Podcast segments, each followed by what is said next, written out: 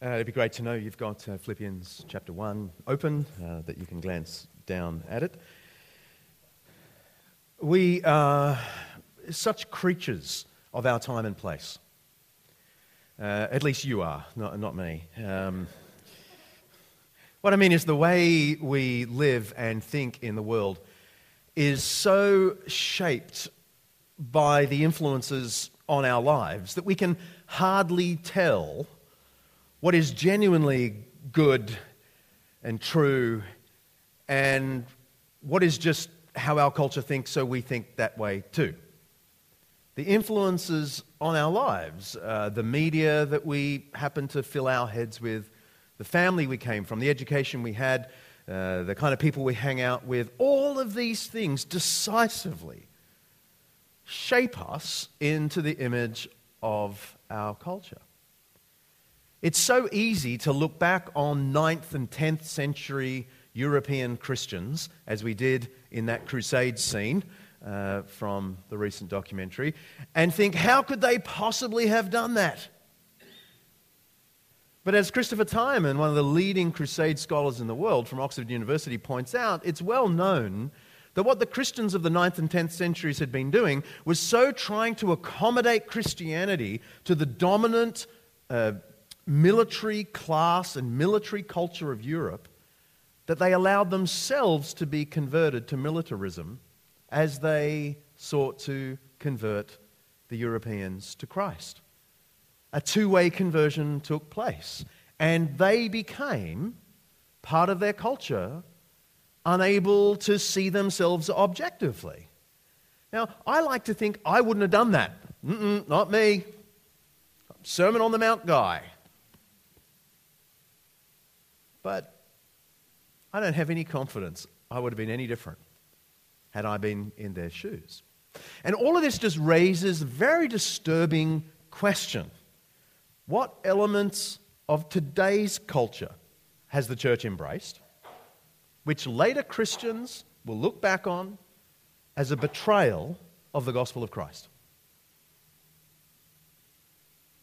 I mean, we have either evolved to a point of cultural purity in the church where we are no longer influenced by culture, or there are things in our contemporary Christian culture shaped by the world that later Christians will really wonder about.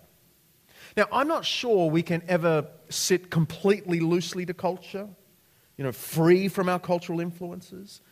Um, and I'm not sure actually the Bible demands that we sit completely loosely to our culture, but I'm pretty convinced there's only one way not to be a complete captive to our culture, captive to our blip in time and history. And that one way is to listen to a voice from outside our culture just as much as we listen to all the voices from within our culture.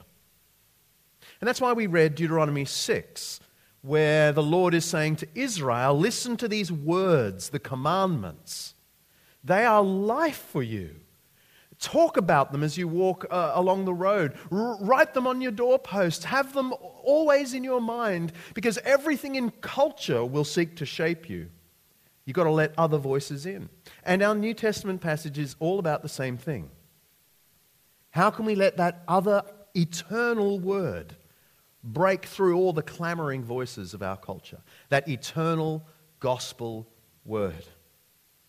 It's a very hard message for ancient Philippians to receive, actually, because they were pretty proud of their cultural blip, thank you very much. I said last week that uh, Philippi had been elevated to the status of Roman colony by Emperor Augustus. Uh, this meant they had tax breaks other cities didn't have. They had special laws that made them a mini Rome. Uh, the emperor was their personal patron. And they sat on the Via Egnatia, the superhighway of the ancient world, this kind of intersection between the eastern and the western part of the Roman Empire. They felt special. And Paul had brought the gospel to them. They'd surrendered to Christ. And now in this passage written to them uh, twelve years after he first uh, brought the gospel to them, he pleads them to listen to the gospel word, not their culture. Well, he offers himself first as an example of someone able to sit loosely to his cultural moment. And that's what that first paragraph just read to us uh, unpacks. So from verse twenty of Philippians one, uh, Paul is in prison and he says, "I eagerly expect and hope that I will no way be ashamed, but will have sufficient courage so that now as always, Christ will be exalted in my body, whether by life or by death. For to me, to live is Christ, and to die is gain. If I am to go on living in the body, this will mean fruitful labor for me. What shall I choose? I do not know. I am torn between the two. I desire to depart and be with Christ, which is better by far, but it's more necessary for you that I remain in the body," and so on. It's hard to tell whether this is really the tail end of the missionary update we looked at last week, or whether it is a nice, subtle introduction to the theme of the next paragraph, which is all about sitting loosely to our culture and listening to the gospel word above every other voice. Maybe it's both, maybe it's a kind of deliberate setup, but what Paul is clearly doing is he's presenting himself as someone in dire circumstances who sits loosely to the circumstances. If I die, I'm fine. I get to be with Christ. How fantastic is that? If I live, that's fantastic. I keep on uh, doing work for, for you in this world. It's the apostolic win-win. Die, go to Christ, stay, do work for Christ. I love it. He isn't advocating detachment in the Buddhist sense.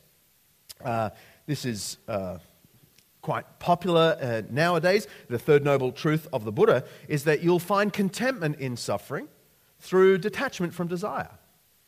And uh, there are all sorts of techniques you can learn to detach from certain unhelpful Uh, emotions. I can see the benefit of that. Buddha actually, though, went much further. He said, you've got to detach from negative and positive emotions, from all desire. And I just want to make clear that Paul isn't saying that. This isn't Buddhist detachment. Paul is actually really attached. He desires to go to be with Christ. He'd make a hopeless Buddhist. And he's passionate about staying and doing more work for Christ in the world. What we have here is contentment, not through detachment, but through trust in the sovereign Lord that whatever his circumstances, it's all in God's hands and it's fine with him. Life is fruitful service. Death is glory. What an attitude. It's an attitude that only makes sense if you believe the gospel. Because what's the gospel about? The gospel is about Christ entering into the world and serving the world by giving his life on a cross so we could be forgiven. His whole um, orientation was to serve. And then he dies. And then God raises him to life. And if you believe that, it makes sense to say life is about service and sometimes suffering, but it will also lead to resurrection glory. And all of that beautifully sets up the real thing Paul wants to say in verse twenty-seven, to live according to this gospel. Verse twenty-seven, whatever happens, conduct yourselves in a manner worthy of the gospel of Christ. Then whether I come and see you or only hear about you in my absence, I will know that you stand firm in the one Spirit, striving together as one for the faith of the gospel. This line is uh, usually regarded as the heading over the rest of the book of Philippians. Uh, this is the central line of Philippians, as in it's the main command of the whole letter.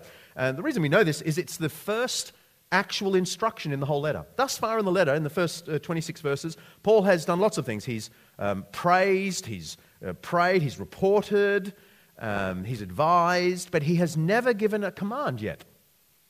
There are no verbs in the imperative mood for the nerds amongst us. And ancient readers, when they heard letters read out, listened to the first verb in the imperative mood. That is, the first do this. And this is the first do this. And what is it? Conduct yourselves in a manner worthy of the gospel. This hangs like a heading over all that now comes in the letter to the Philippians. And there's a special wordplay that the Philippians will have heard instantly and thought, oh, well done, Paul. But it's a little bit obscured because of the limitations of the English language. The five words there, conduct yourselves in a manner, translate just one verb. It's the verb um, in the imperative mood. This is the instruction. The conduct yourselves in a manner is just politueste, which is the verb of the word citizen. Uh, all of our polit words come from it. Uh, politics, polite, police, polity. I, I've run out. Um, someone can tell me other words later. Anyway, it, it, it's the word citizen, and politueste there means citizenize. It was the Greek term you used for living as a good citizen of the Roman Empire. And can you see what Paul's done here? He's pinched it and said, well, you live, you live for another empire. So you polituest there according to the gospel of Christ. Marcus Bockmuehl, New Testament professor at Oxford University, puts it really well in his comment on this verse. Against the colonial preoccupation with the coveted citizenship of Rome, Paul interposes a counter-citizenship whose capital and seat of power are not earthly but heavenly, whose guarantor is not Nero but Christ.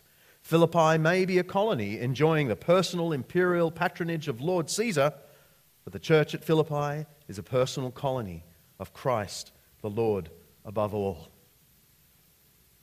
Our citizenship, our living according uh, to God's kingdom, is defined not by the gospel of Caesar, the gospel of power and domination, but by the gospel of Christ. He makes it very clear, conduct yourselves in a manner worthy of the gospel of Christ. And then he mentions it again, the next uh, line, striving together as one for the faith of the gospel. Paul will narrate this gospel over the page. If you have a look at chapter two, verse six, see the indented bit uh, in your Bibles. Chapter two, verse six, the two stanzas there, which we'll uh, unpack next week.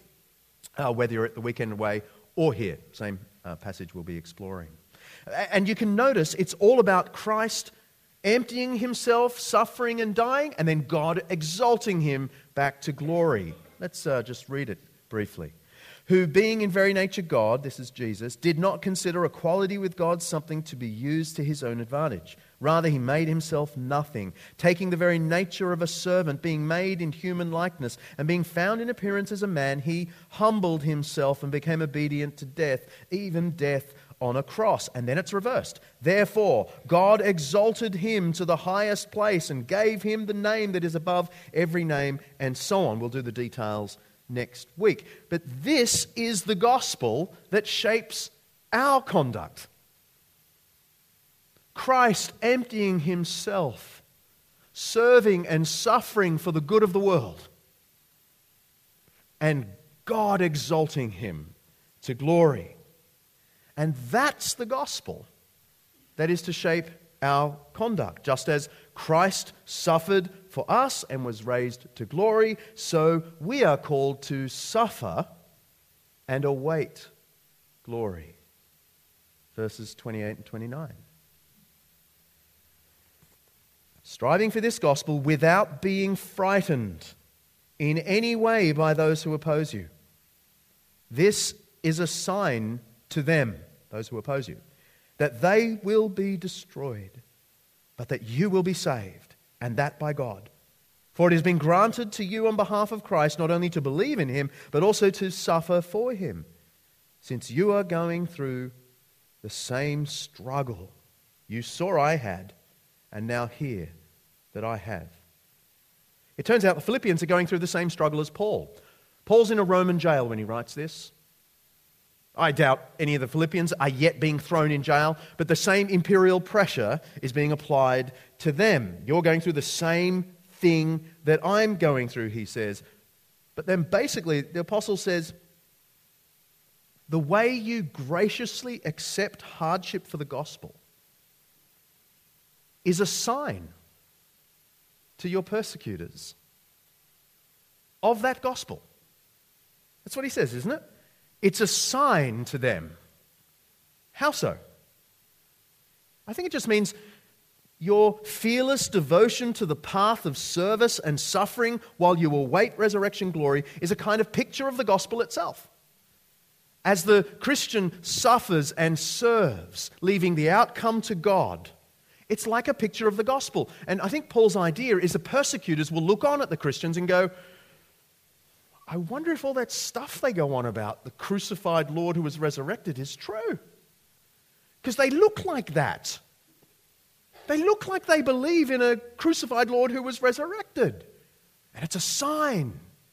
How you live is a sign of the gospel. If indeed we politeuest there, live as citizens by that gospel and not any other. I said in our series in Revelation that our mission in the world is not to stand up for our rights, demand that Christian traditions are maintained in the world. That's not our mission. Our mission is to bear witness to the crucified Lord and bear whatever suffering comes.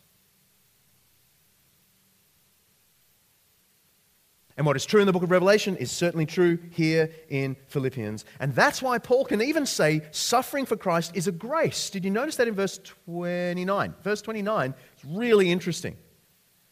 For it has been granted to you. The word there, charismai, is just the word grace, charis, in verb form. Huh. It has been graced to you.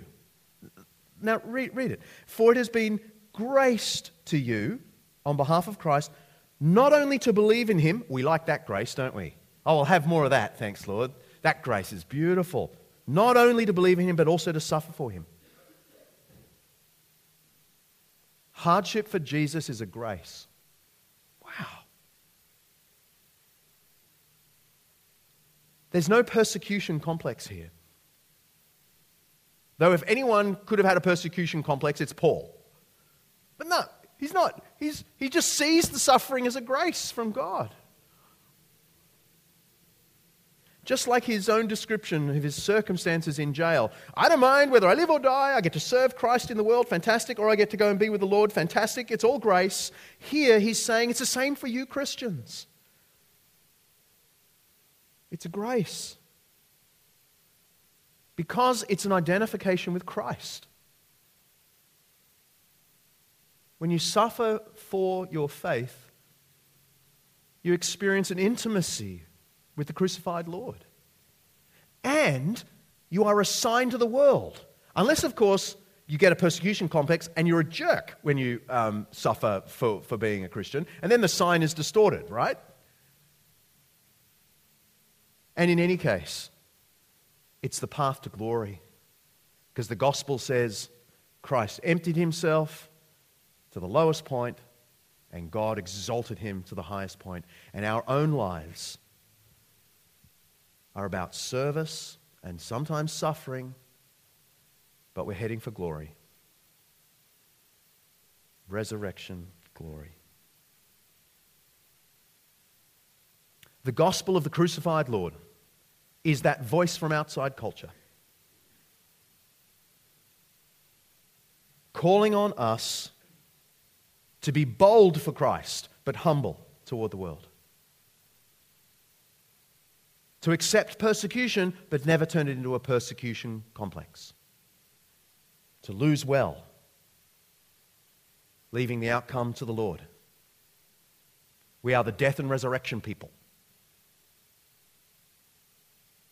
Whatever happens, conduct yourself in a manner worthy of the gospel of Christ.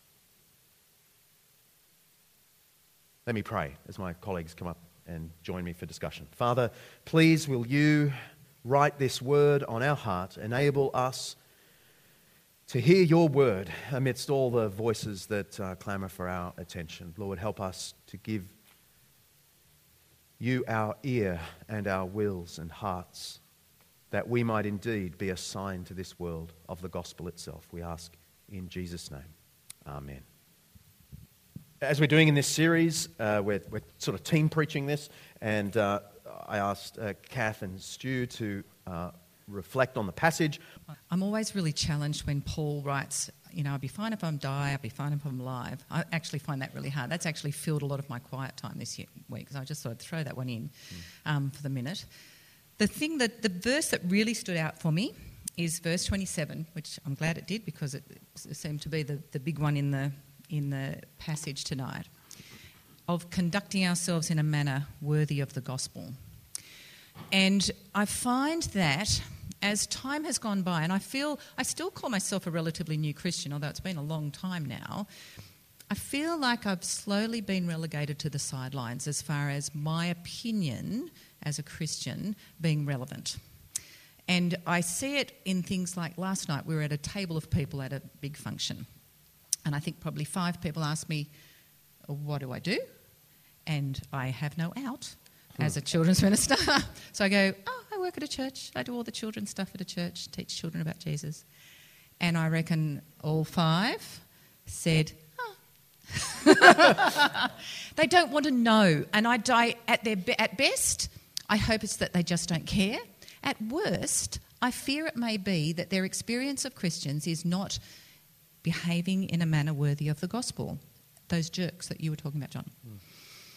And I've seen it play out quite unpleasantly in S R E at school. So when I first started at Roseville Public School, it was sort of part of the fabric of the place. And slowly but surely, families opted out of um, Christian scripture. And we were getting this increasing body of non-scripture kids. And so the Saint James Ethics Centre write this course for ethics education and presented as an as an alternative for kids in the school. And there was an almighty outcry from our um, brothers and sisters. I got emails, barrages of emails saying, you've got to stand up for this, go in and speak to your principal and demand your rights. That's just as you were saying. And it felt wrong. I felt that we were being, we were sticking, standing up for rights rather than um, acknowledging a privilege that we no longer had. Mm.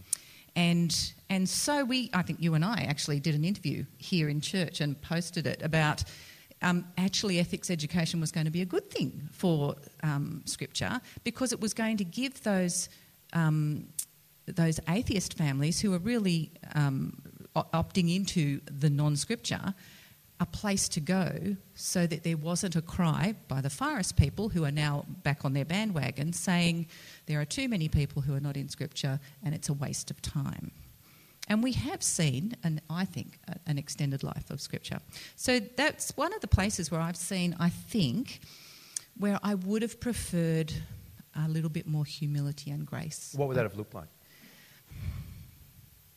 Well, I think it would have been, uh, rather than going into the P N C meeting and demanding and asking me to go to the P N C meeting so that we could stack it, um, going in and, and speaking, I'd, I would I thought it was a, an opportunity to engage with people about why they felt they needed ethics education. Mm. If they didn't want Scripture education, this opened a whole dialogue on what are ethics, what constitutes right and wrong, what constitutes... and. And I have made it my business to get to know who the ethics teachers are and engage them in that. And many of them had their kids in Christian scripture and it wasn't satisfying them where they were at. And so I just, I sort of got it. I, I wanted to put myself in their shoes and say, okay, if I if they were in demanding that I let them be in here, would I be as happy as I, if me demanding they let, yeah, if, I, if, we're the, choose, if we're on in the, each other's place.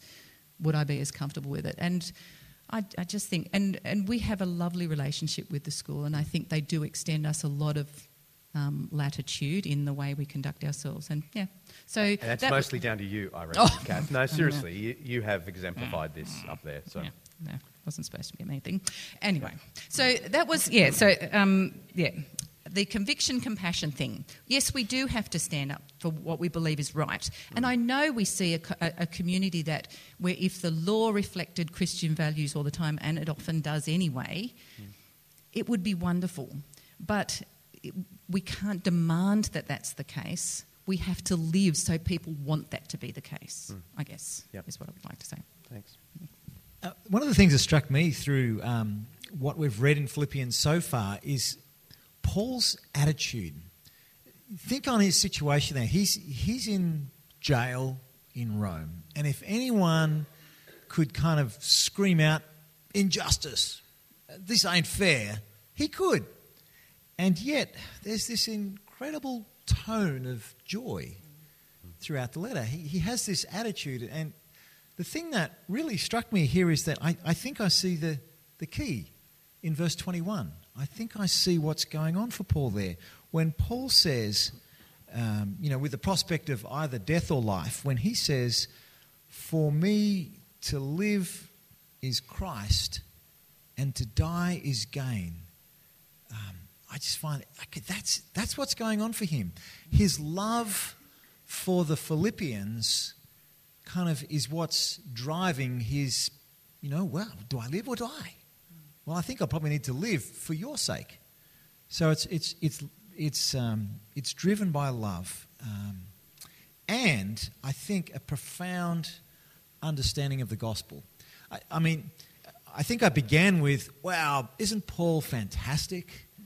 Isn't he the most admirable Christian I've ever, you know, heard about? Uh, wow, you know, maybe one day I could aspire to that if I really work hard." And I realised, you know what, that's not it at all. Actually, Paul just gets the gospel. And I think, you know, remembering the gospel is all about God and all that he's done, this for Paul is simply the logical implications of the gospel. This is how I am because of the gospel.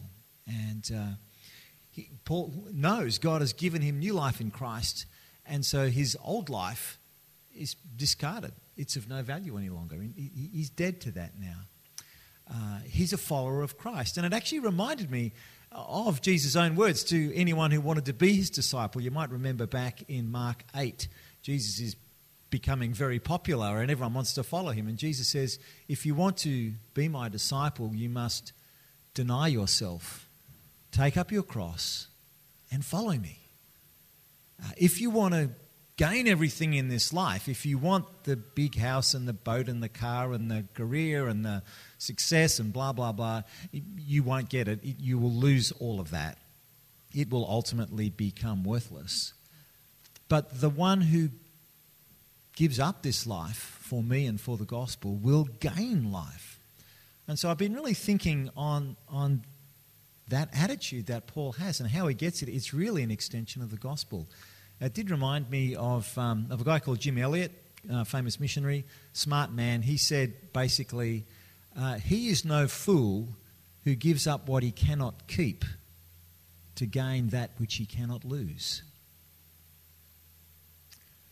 So quite challenging stuff, yep. Really, as we think on that. Um, but the win here is that to live is Christ. That's that's the upside in this in this. Uh, and the even greater upside, of course, is to die and to gain. But so, therefore, I think this satisfaction that you were speaking about, you know, this isn't, um, you know, kind of being disentangled from desire, but the satisfaction that is in Christ is profoundly fulfilling. If anybody has any questions you would like to um, ask the guys at the front, then just pop your hand up and I'll bring you the microphone.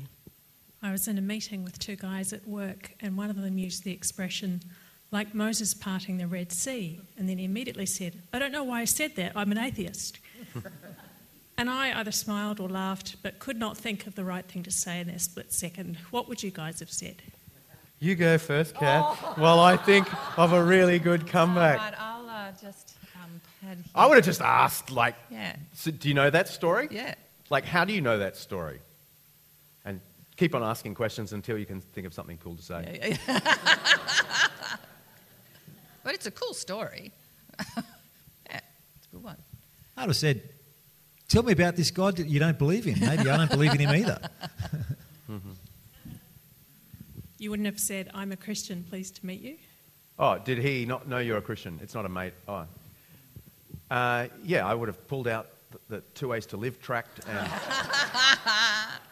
nah, definitely not. Co- context is everything. Yeah. I, don't, I don't know. Yeah. You might say Moses didn't part the Red Sea. God did. Whoa. Boom. You had sixty seconds to think about that, though. Doesn't count.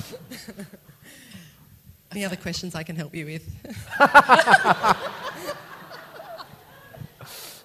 thanks, John. I was just uh, a comment and maybe some reflections on this term that's being bandied around at the moment, winsome Christianity. Uh, being winsome, uh, obviously, um, it means lovely, and uh, but conducting yourself in a manner worthy of the gospel and worthy of Christ. Being winsome, what, what I'm seeing from that is more a push towards social justice and um, paint the picture of the love of God, but don't mention justice or the need to repent or sin. Uh, just some thoughts on uh, winsomeness. Yeah, uh, it's not really a word in the Bible, um, it, but you do get words like gentleness and respect. Always be prepared to give an answer to everyone who asks you to give the reason for the hope, but do this with gentleness and respect. Or uh, Peter says, return insult with blessing. Or Paul says, uh, let your speech be always filled with grace so that you may know how to answer everyone. So there is a definite um, dominant theme in the New Testament that the way we are to engage in public is with grace, gentleness and respect and blessing. Um, but at the same time, I... I don't see that as uh, being quiet or withdrawing uh, or backing down from any of the controversial issues. Um, I, the way I, I read the New Testament call is that Christians are to be totally public, cheerfully walking into whatever th- train's going to run them over, um, just cheerfully saying what they think is the good. And when they get hit around a little bit in the media, they just, they're cheerful because they're resting on Christ and they're they're so secure in Christ, they're able to be gentle, but at no point does gentleness meaning mean to withdraw and only focus on, you know, caring for the poor instead of uh, opening our mouths for Christ. I, I don't buy that at all, um, but I sort of buy the, the, the kind of get out there on every issue where you can talk about what is the good, but always do it with cheerfulness and always be willing to lose well, because we're, we're going to have to recover this art of losing well, because there are going to be a lot of lots of losing, I reckon, coming up.